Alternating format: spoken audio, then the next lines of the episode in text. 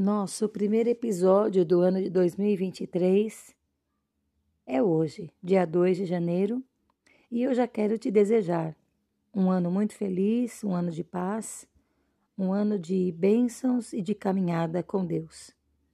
Bem-vindo, em continuidade, ao nosso programa, nossa série de podcasts Palavras, o que inspiram.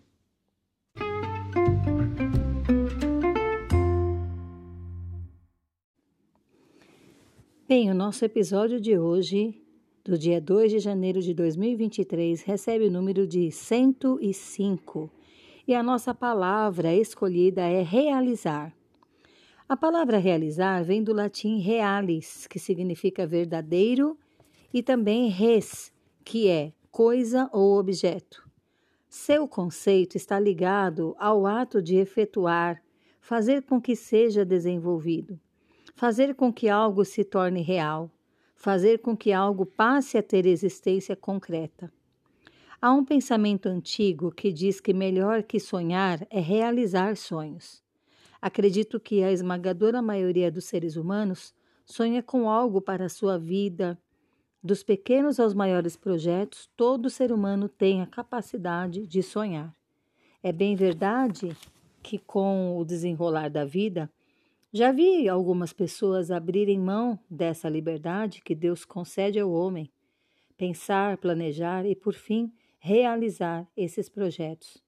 Abriram mão por situações adversas, por falta de apoio e muitos outros motivos. Mas, aos que ainda se permitem, é possível fazer planos e, evidentemente, arquitetar os passos para a realização dos mesmos, ou seja, tornar o que era um projeto em algo real e concreto.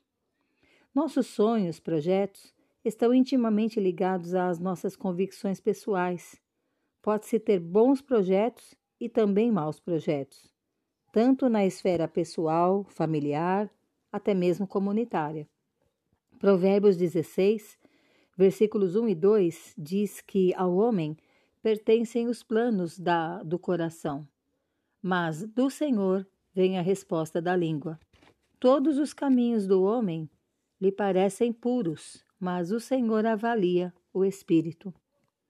O que quer dizer isso, a não ser que Deus conhece o objetivo final do que o homem planeja em seu coração? Se a intenção estiver em desacordo com o que Deus aprova, há uma grande chance do intento não se realizar. Gosto muito do texto de Filipenses 2, versículo 13, onde Paulo traz uma realidade pouco pensada pelo ser humano, inclusive por alguns cristãos. Ele disse aos cristãos daquela igreja que Deus é quem efetua em vós tanto o querer quanto o realizar, segundo a sua boa vontade. Quando nós oramos a Deus, consultamos a Ele e pedimos a sua santa opinião para a nossa vida, ele nos dá respostas.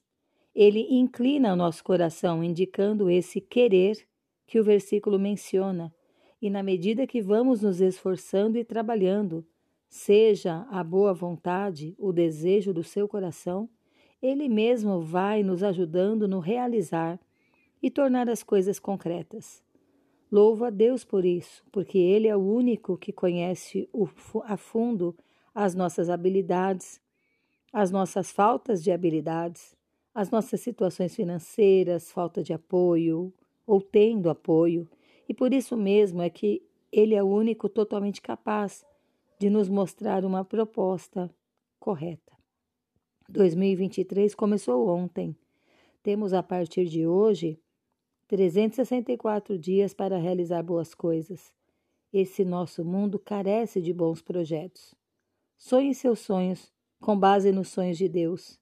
No final do ano, você terá muito que agradecer.